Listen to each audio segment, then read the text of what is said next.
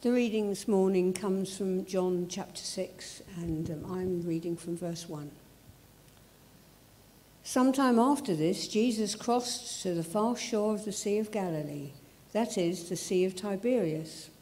And a great crowd of people followed him because they saw the miraculous signs he had performed on the sick. Then Jesus went up on a mountainside and sat down with his disciples. The Jewish Passover feast was near.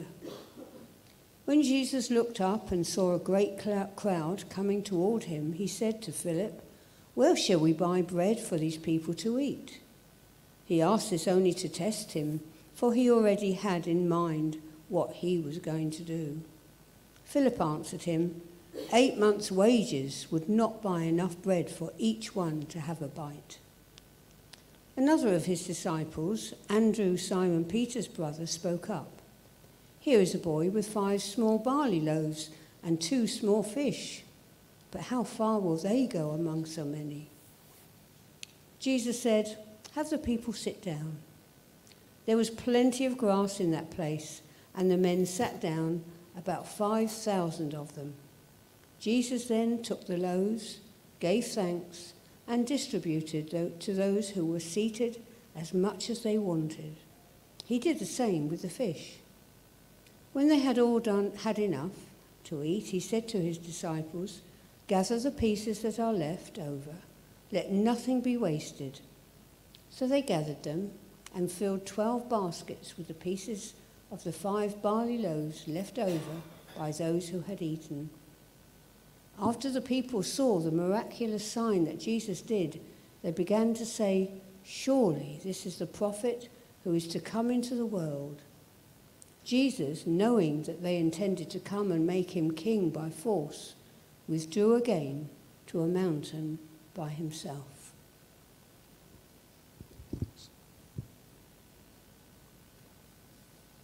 And now we'll move down to verse 25.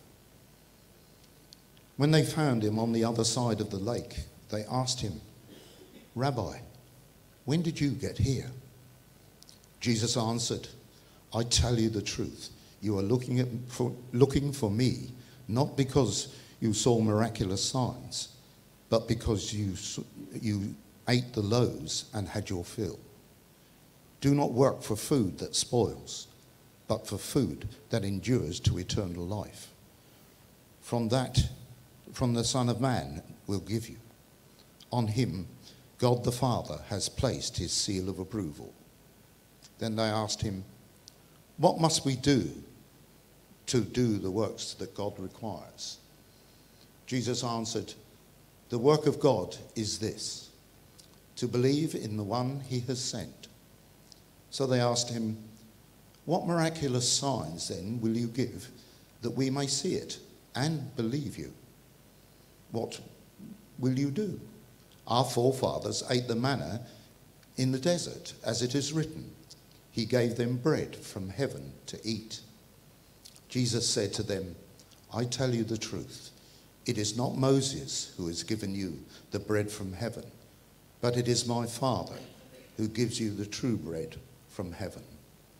For the bread of God is he who comes down from heaven and gives life to the world. Sir, they said, from now on, give us this bread. Then Jesus declared, I am the bread of life. He who comes to me will never go hungry, and he who believes in me will never be thirsty. But as I told you, you have seen me, and still you do not believe. All that the Father gives me will come to me, and whoever comes to me, I will never drive away. For I have come down from heaven, not to do my will, but to do the will of him who sent me. And this is the will of him who sent me, that I shall lose none of all that he has given me, but raise them up at the last day. For my Father's will is that everyone who looks on the Son and believes in him shall have eternal life and will raise him up at the last day. Thank you, Pat and Brian. Deborah, do you want to come up and I'll pray for you?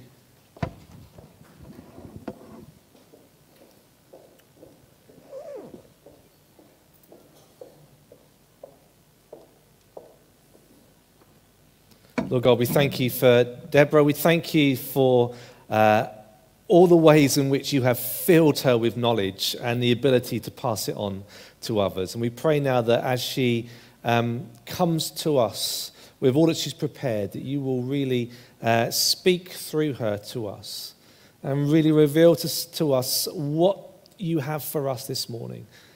Transform us, we pray, through the words that Deborah is sharing, and let them be your words, we pray, for this church this morning. In the name of Jesus. Amen. Amen. Morning,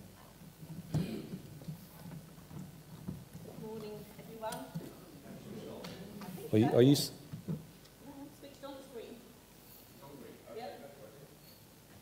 Okay, Yeah. good, you can hear me. Well, good morning, everybody, and it's great to be here this morning to speak to you um, on John chapter 6. It's the chapter we've reached in our Bystanders series on John's Gospel. And John 6 is what I call a crucial chapter in John's Gospel. It's a chapter that contains a sign for the people and a sermon about a person.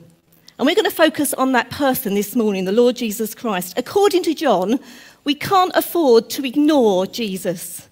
We can't afford to misunderstand him or to sideline him. We need to notice him, to heed him. He's worth it, says John. Now, in our series um, on in John's Gospel already, we've referred to John 20, verse 31, where John tells us what his purpose is in writing this Gospel. You will be familiar with these words now. I think we've referred to them most weeks so far in this series. These things are written, says John, that you might believe that Jesus is the Messiah, the Son of God, and that by believing you might have life in his name. Now, you've just listened to this reading from John's Gospel, and I'm sure you've already realised that those themes of life and believing are so key to this chapter. That's why I say this is a crucial chapter in John's Gospel. And I'm going to say something a tad controversial, might get me in a little bit of trouble with Martin because we're only halfway through this series. Um, but if you haven't got time to read the whole of John's Gospel and you want to know what it's about, you could just read this chapter because the key themes in John's Gospel are reiterated in chapter 6 of this Gospel. The, this chapter, like the Gospel as a whole, holds out the hope of eternal life to us by challenging our preconceptions about Jesus, by confronting any complacency we might feel towards Jesus, and by encouraging faith in Jesus. Jesus, if you like, is this evangelist, this writer's good news that he wants to share for us. And doesn't this world today need good news? The gospel readers who first read this gospel they too needed good news. Their lives and their world wasn't like they wanted it to be, just as surely our world today isn't as we want it to be. The good news for every era of human history is contained in this gospel, and it is this there is more to Jesus than miracles. So don't be a disinterested bystander. There's more to Jesus than you have grasped. There's more to Jesus than you can possibly imagine. Pay attention to him, heed him. And I want to unpack that good news message um, this morning by thinking about those important words on the top of your um, screen there for you. I am the bread of life. This is how Jesus decides to describe what he's about in this chapter, this crucial chapter. I am the bread of life. Now, one of the things you notice straight away about those words is that they are metaphorical. They're not literal, Jesus is not literally bread that we can eat physically. Um, it's a metaphor. Um, I am the bread of life. And we have to work quite hard at understanding metaphors properly um, because sometimes metaphor means something in one context, in another context means something quite different. Um, so I want to try and unpack what this phrase means. I want to do it um, by looking at a number of themes. And just so that you know how much we've got to get through, I've got six themes I want to bring out in relation to this particular phrase, I am the bread of life. And the first one is this Jesus meets physical needs. Jesus meets physical needs. Now, it's impossible to miss that this chapter starts with the miraculous and abundant provision of real foodstuff to a crowd who are hungry. A few barley loaves, two fish offered to Jesus by a small lad. This minuscule meal miraculously feeds a large crowd, a huge crowd of at least 5,000 men. Now, I've already hinted, I hope, the fact that I don't think this food miracle is the main focus of this chapter, but it is its starting point. And it certainly caught the attention of the crowds in Jesus' time. And I think that was for at least two very good reasons. The first reason is this when you live hand to mouth, when you work not because you want holidays or cars or luxuries, but literally to put the simplest of food on the table, then free food means an awful lot to you. And there may be people here who simply need to hear that good news today that Jesus can meet physical needs. There are certainly people in our community for whom this is good news. There are refugees who have lost everything in Europe for whom this is indeed good news. There are refugees, those in need throughout our world, for whom this miracle is good news. Jesus can meet physical needs. Now, when I was growing up, there were times when my parents um, literally had run out of money. Um, and in later years, my parents told me on such days that they were often blessed by an unexpected £1 note just arriving on our doormat when it was needed. That does age me, I know, but there were £1 notes um, many years ago. Um, and on this Mothering Sunday, I'm grateful to my mum, who's sitting here this morning, because she explained her belief that God had provided our needs in the hardest of times for us. And because I was told those stories, I've never doubted that God can provide my physical needs. Mums, and of course, dads have vital roles to play in laying foundations of faith in their children. But there is something else here. Someone had to put that money through our letterbox for us to receive it on our doormat. Like this young, lad, someone had participated with God in his act of providing for us. And I know many of you here do that in unsung ways, similar to this contribution of this unnamed lad in the story. Jesus uses people who surrender what they have in order to meet the needs of others. Free food for hungry people is indeed good news, and that's the first reason why I think um, this miracle caught the crowd's attention. But the second reason I think is this the provision of food was something the Jewish people expected would happen when their Messiah came. They anticipated when the Messiah came, he would provide for their physical needs. In other words, they had preconceptions about what God would do for them. And this is why they wanted to grab Jesus, I hope you notice it in verse 15, to make him king. An interesting choice of words there, not just leader, but king. But did you know what Jesus did in verse 15? I hope you notice it. He withdrew from them. Although he could meet their physical needs, although he had met their physical needs, his mission and his calling were greater than being the physical provider they expected. This crowd of hungry people, if you like, needed to heed the fact that Jesus was not here just to give them stuff. They need to be less concerned with the product and more concerned with the person. Jesus withdrew because there's more to Jesus than miracles. There's more to life than physical food, and this is really good news. There's more to Jesus than we have grasped. There's more to Jesus than we have imagined. And that leads us to our second theme relating to this phrase, I am the bread of life, and it's this Jesus is greater than Moses. Jesus is greater than Moses. And you might think, why on earth is Deborah telling me this this morning? I've got no interest in Moses. It doesn't really interest me at all. But one of the reasons why this metaphor works when Jesus used it was because it engaged Jesus' listeners the Jewish people loved their national history and they were obsessed with the place Moses had in that history. And perhaps we have our own faith and national heroes or heroines too. Now, treasuring our history is not a bad thing. We are told to remember God's acts in the past and teach them to our children. Another important role, perhaps, for mums and dads.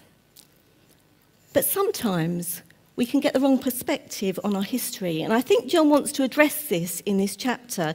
John brings Moses into this chapter right at its start. Did you notice in verse 4 we have these words the Jewish Passover feast was near. Now, all the Gospels tell us about this miracle, but John is the only Gospel that records this detail. The Passover was near. And of course, Moses was involved in that great act of deliverance, the Passover, the escape from Egyptian captivity. It was also there during the following years when God provided for his people in the Sinai desert and provided them with manna, miraculous food. And the people watching Jesus wanted another Moses to bring them out of oppression again, to provide them with food again, just like Moses did. But in verses 30 to 34, Jesus challenges their views about Moses and what he did and didn't achieve. He reminds the people that it was God who provided manna in the desert, not Moses. He reminds the people that when they think of manna, they should be given the thanks and the glory to God Himself. And when the chapter re- returns to this theme of manna, we didn't have a chance to read but in verse 48 to 50, if you've got your Bibles, you might want to just flick across to it. When the passage returns to this theme of manna, it's so that we can hear loud and clear that Jesus surpasses Moses in terms of greatness. We can appreciate the extent of the greatness of Jesus that John wants us to grasp if we think a bit more about Moses and his life and how he's recorded in Jewish history. He spoke to God face to face. He received God's name. He encountered God in a burning bush. He received God's law. He led his people to the promised land. And the resounding gong in John's gospel is that Moses' achievements in the history of God bringing salvation to his people was just a foretaste, just an inkling in comparison with the role of Jesus Christ. Jesus can offer God's people more than just physical, time restricted salvation. Jesus offers eternal salvation and sustenance. You see, the people wanted another Moses, but God had something greater in mind. That's why it's worth heeding Jesus afresh. There's more to Jesus than miracles, there's more to life than reliving past glories. And John is telling us there's more to Jesus than you have grasped. There's more to Jesus than you and I can imagine. Why is that so? Well, our third theme perhaps explains a bit further. And the third theme is this one. When Jesus says, I'm the bread of life, he's also claiming to be God's Son, the only Saviour. Now, this is another shock Another reason to stop and take heed of Jesus. It's impossible to miss the connections between these words, I am the bread of life, and God's revelation to Moses of his own name in Exodus 3. In Exodus 3:14, God reveals himself as I am and uses these very words in the same way as Jesus uses them here. But the Lord God is not defined by anyone else. He simply says, I am who I am. And this active verb conveys something of the eternal being, presence, and activity of God. And all the I am sayings in John's Gospel, I'm sure you know others of them, link Jesus' identity to the identity of the Lord God Himself. But you know, there's more connections between Exodus 3 and John 6 than just those words, I am. Exodus 3 7 to 8, we have a definition there of what salvation looks like in terms of the activity of God Himself. And the Lord tells Moses, I've seen my people's misery, I've heard their cries for help. And then He says this I have come down to rescue, to bring up. And for me, that's a summary of what salvation is all about. God has come down to rescue in order to bring His people up. And those phrases about coming down and rescuing and bringing up are so remarkably reiterated in John chapter 6. You may have noticed them in some of the verses that were read to us. But if you look at verse 33, um, verse 38, verse 39, a bit further on in the passage, verse 50, verse 51, verse 58, we've got references there to the bread of heaven coming down. And what is the purpose? Again, the phrase is reiterated in this chapter. It is to raise them up to eternal life. Verse 39, verse 40, and again in verse 54. So when Jesus uses these, this word, these words, I am the bread of life, he's using it to claim divinity. He is one with God the Father, but he's also saying he is Saviour. That is why his will and God's will are so united. Another key theme in those verses we read, verse 38 and verse 39. They are united in the purpose of bringing salvation. And the minds of the crowds listening to Jesus would have made connections with many of their scriptures, but perhaps particularly these two chapters in Isaiah, Isaiah 43 and 45, because those chapters in Isaiah emphasize that there is only one God, there is only one Saviour. And you get these sort of words over and over again in those chapters I am God. From ancient of days, I am He. I, even I, am He who blots out your transgressions. Notice that theme of salvation again, what salvation is all about. I am the Lord. There is no other. And as Jesus' words echoed these well known popular scriptures, his audience would have sat up and took notice. They will begin to take their eyes off the presenting circumstances they were faced with. Jesus is claiming to be God himself and the Saviour of the world. And some will be taking heed now. Some would indeed begin to realise that there's more to Jesus, the miracles, because there's more to life than just temporary deliverance. And John reminds us all to take heed. There's more to Jesus than we have grasped. There is more to Jesus than we have ever imagined.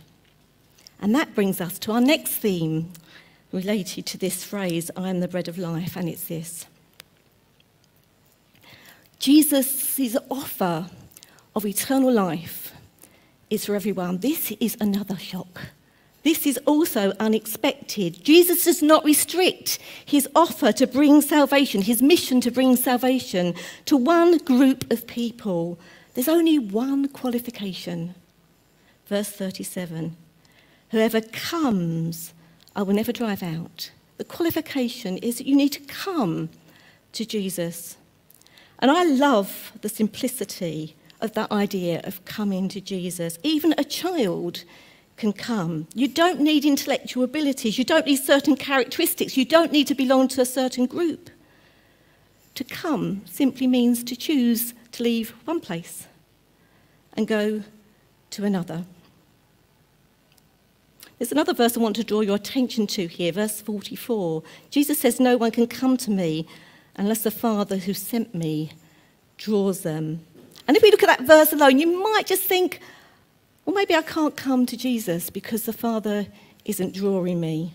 But verse 40 is key here. My Father's will, verse 40, is that everyone who looks to the Son and believes in him shall have eternal life. So God's desire is that everyone might believe and receive eternal life. There's no coercion, but there is a choice to come and to believe, or to stay away and not believe. People are drawn to God, to Jesus, drawn to God by his alluring love. You'll be familiar, I think, with Jeremiah 31, verse 3. It explains it this way God says to his people, I have drawn you with unfailing kindness, I have loved you with an everlasting love. And as I was thinking about these words, something I love to do came to mind. Um, I'm sure it's something that many mums here and many others, aunts, uncles, grandparents, etc., etc., have done many times. But I love to stand on the opposite side of a room to a young child and bend down and make my eyes meet theirs and put my arms down and entice them and encourage them to run into my arms. What do I want to do? I want to enfold them, don't I, in my arms of love for them.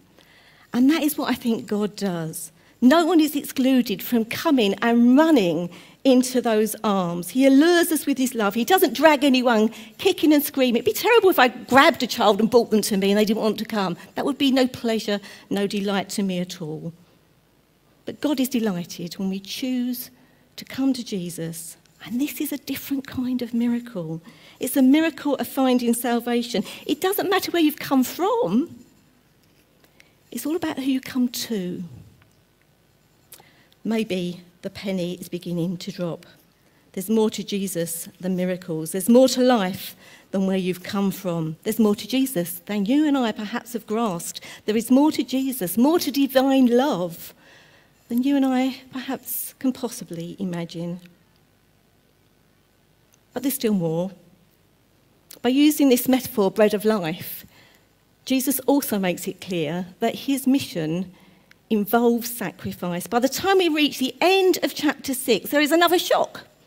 There's a dramatic change of language and intensity. We move from talking about eating bread to the language of eating Jesus' flesh. Verse 54 Whoever eats my flesh has eternal life. Jesus says, This bread is my flesh, which I will give for the life of the world. Two things just to notice quickly about that verse, verse 51. This language of sacrifice would have certainly caught Jesus' listeners' attention for two reasons. Jesus willingly gives his flesh, it's not taken from him. And it is a vicarious giving, a giving on behalf of someone else. He gives his flesh for the life of the world. Notice that whole world is specified again here in this verse. Jesus, John's unique way of describing the miracle at the start of the chapter. I don't know if you noticed it when Pat was reading this section to us, but verse 11 talks about Jesus giving thanks and distributing the bread. Only John uses those exact words. And the way the sermon is wrapped up at the end of the chapter, verse 56 talks about eating my flesh, drinking my blood. It makes use of language that we associate with the Lord's Supper, um, the Eucharist, that meal that Christians from early times used to help them remember um, the significant moment of Jesus' death. And so Jesus himself is linking his ownership of this title, Bread of Life, to the requirement to give up his life for the sake of others. Now, this is another shocking idea because when you're expecting a military king to take all your troubles away, you don't expect sacrifice, you expect glory. But you know, in John's Gospel, Jesus' moment of glorification is indeed his death as he is physically lifted up or glorified on the cross. That work of salvation, the will of the Father, is complete. It looks like a moment of defeat. But sacrifice is Jesus' glory. You see, there's more to Jesus than miracles. There's more to life than being a popular hero and gaining popular glory. And John wants his readers, in his own time and now, to heed Jesus' words, to understand that there's more to Jesus than we have grasped. There's more to Jesus than we can possibly imagine. And that brings me to my last theme here. Simply this Jesus' claim to be bread of life demands a response. You have to sit up and take heed of Jesus now because Jesus' claim I am the bread of life, is not just a statement, it is an appeal. Here is a challenge. You need to respond. In this chapter, we see lots of people responding in different ways to Jesus. You may have picked some of these up. Verse 15, some people drop to the wrong conclusions. Some people ask questions. Some people grumble. That's mentioned a couple of times in this chapter. Others turn back. They were committed to following Jesus and then they turn back. Judas sets his mind on ultimate betrayal at the end of the chapter. And Simon Peter declares, Lord, we have come to believe. How do we respond? Have we ignored or heeded Jesus' ministry and message?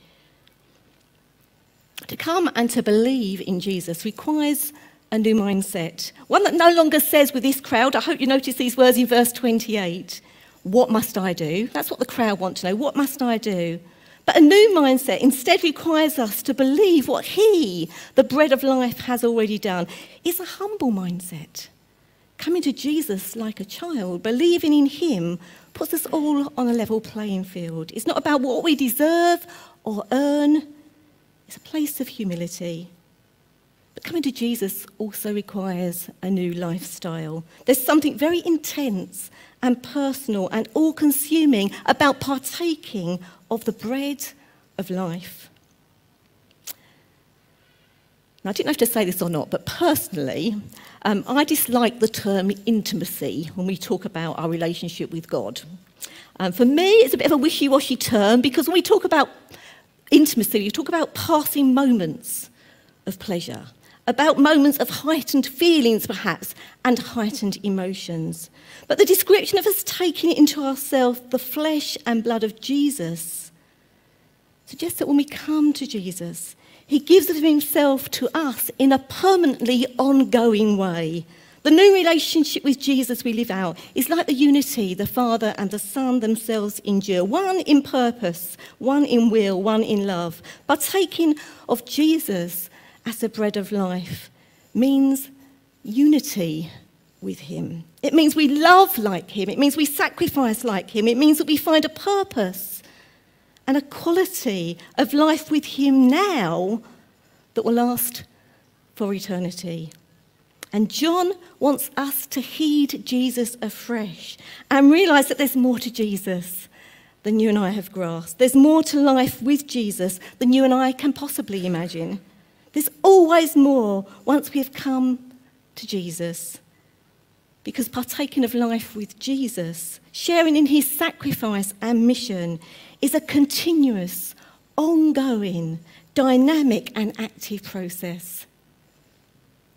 The food miracle is not the focus of this chapter. The value of this miracle is what it tells us about Jesus. There's no place for mere bystanders when we meet Jesus, the bread of life, because he brings all of history together. You might have noticed this um, interchange of time zones in this chapter the past, the present, and the future. All of history is his story, and it's a story that demands a response. Is this the first time your story has crossed paths with Jesus, the bread of life? How are you going to respond?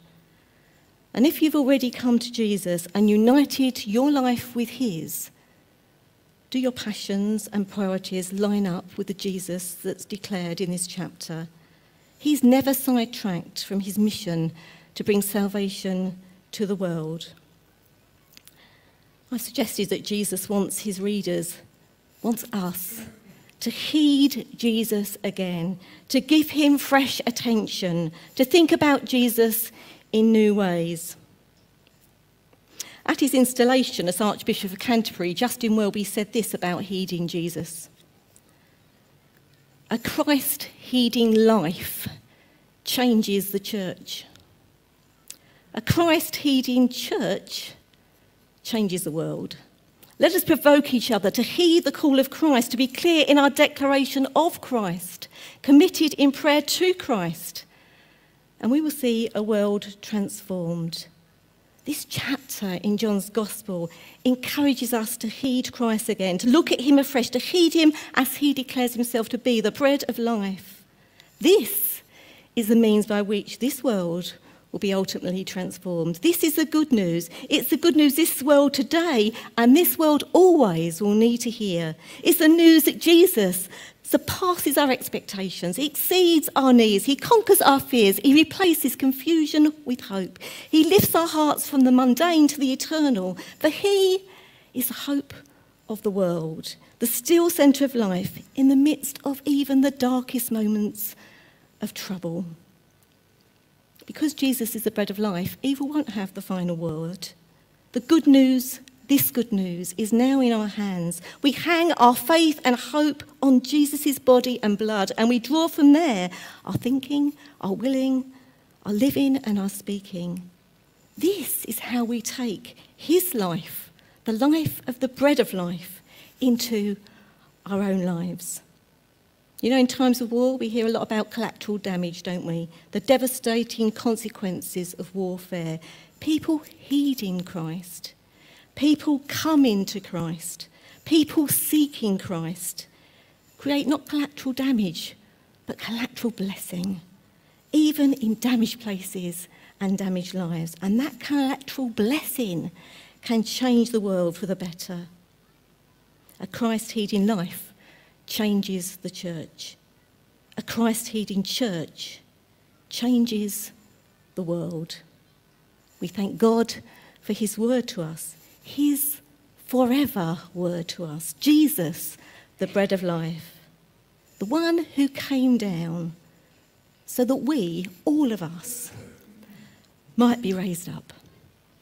Amen.